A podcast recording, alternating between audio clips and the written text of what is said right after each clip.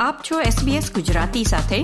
વિવિધ વિષય પર રસપ્રદ માહિતી મેળવો sbs.com.au/gujarati પર. તમે તમારા દેશથી ખુશ નથી? તો કેમ નહીં નવો દેશ પ્રસ્થાપિત કરો? જી હા માઇક્રોનેશન આ નામ આપવામાં આવ્યું છે બનાવટી દેશોનું, કે જે વ્યક્તિગત રીતે બનાવવામાં આવ્યા છે. અને ઓસ્ટ્રેલિયામાં પણ આવા ઘણા પ્રદેશો છે. ભૂતકાળમાં આ ઘટનાને એક નવી શરૂઆત તરીકે જોવામાં આવી હતી. પરંતુ સાંપ્રત સમયમાં તો તે સક્રિયતાના સર્જાત્મક સ્વરૂપમાં ફેરવાઈ ગઈ છે, જેના કારણે શિક્ષણવિદોનું ધ્યાન ખેંચાયું છે. આવો, આજે આ અહેવાલ થકી આપણી આસપાસના આવા પ્રદેશો વિશે થોડા માહિતગાર થઈએ.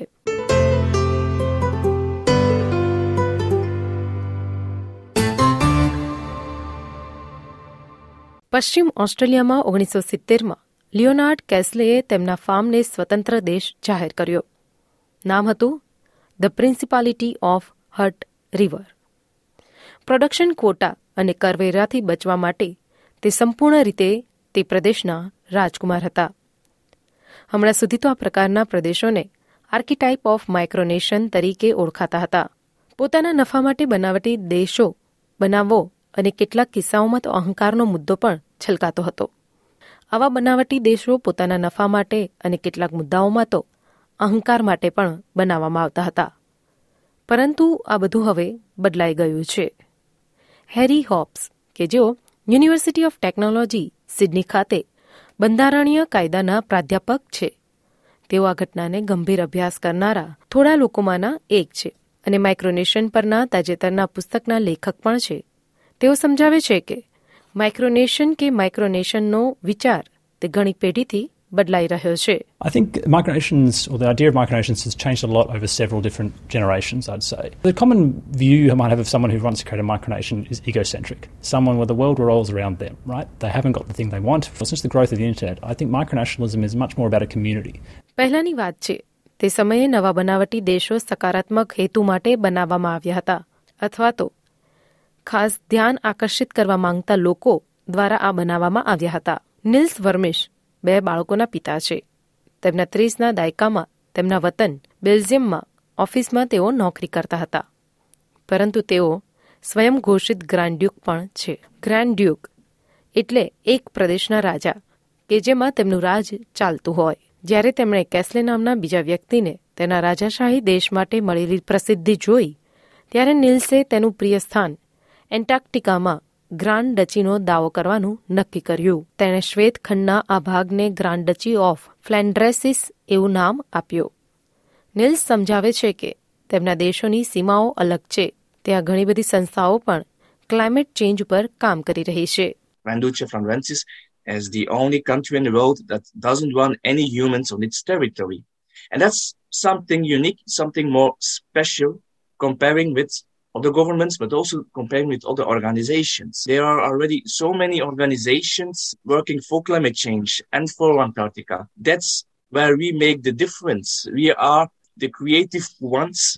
Today we are uh, an official environmental non-profit organization uh, that is using the concept of micronationalism. તેણે એન્ટાર્કટિકાના સંરક્ષણ અંગેની ઘણી ઇવેન્ટ્સમાં ભાગ લીધો હતો જ્યાં તેના અનુયાયીઓ ગ્લોબલ વોર્મિંગ વિશે શીખે છે અને પછી આ વાત પણ ફેલાવે છે. અને તે પર્યાવરણવાદીઓને મેડલ આપે છે. હેરી હોબ્સ કાલ્પનિક ડચીને માઇક્રોનેશનની નવી પેઢીના ઉદાહરણ તરીકે જુએ છે, જે ભૂલી ગયેલા કારણો માટે રમૂજી, પરંતુ ઊંચો અવાજ આપવા માટે બનાવવામાં આવે છે.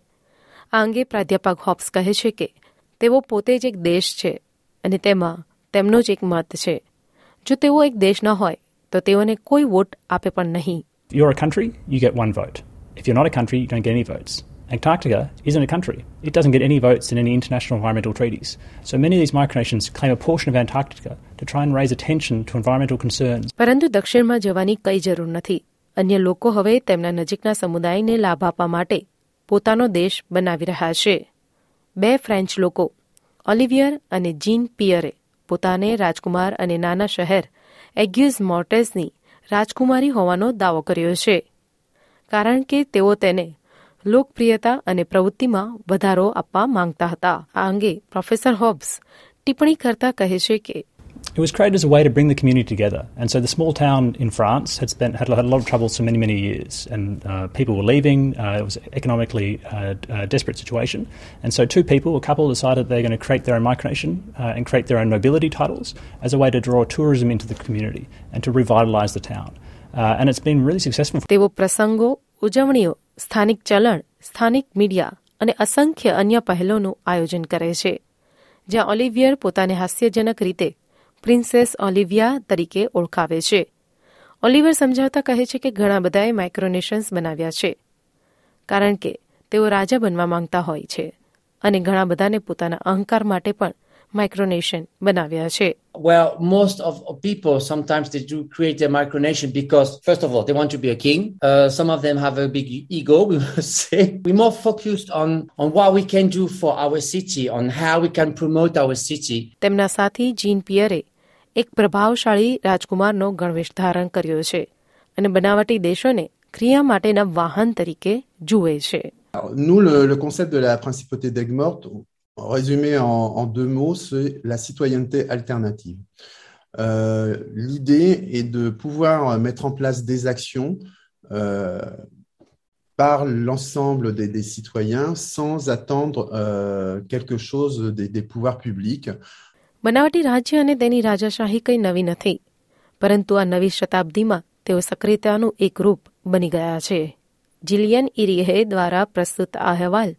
SBS Gujarati પર તમે સાંભળ્યો મીરાની મહેતા પાસેથી. આ પ્રકારની વધુ માહિતી મેળવવા માંગો છો? અમને સાંભળી શકશો Apple podcast Google podcast Spotify કે જ્યાં પણ તમે તમારા પોડકાસ્ટ મેળવતા હોવ.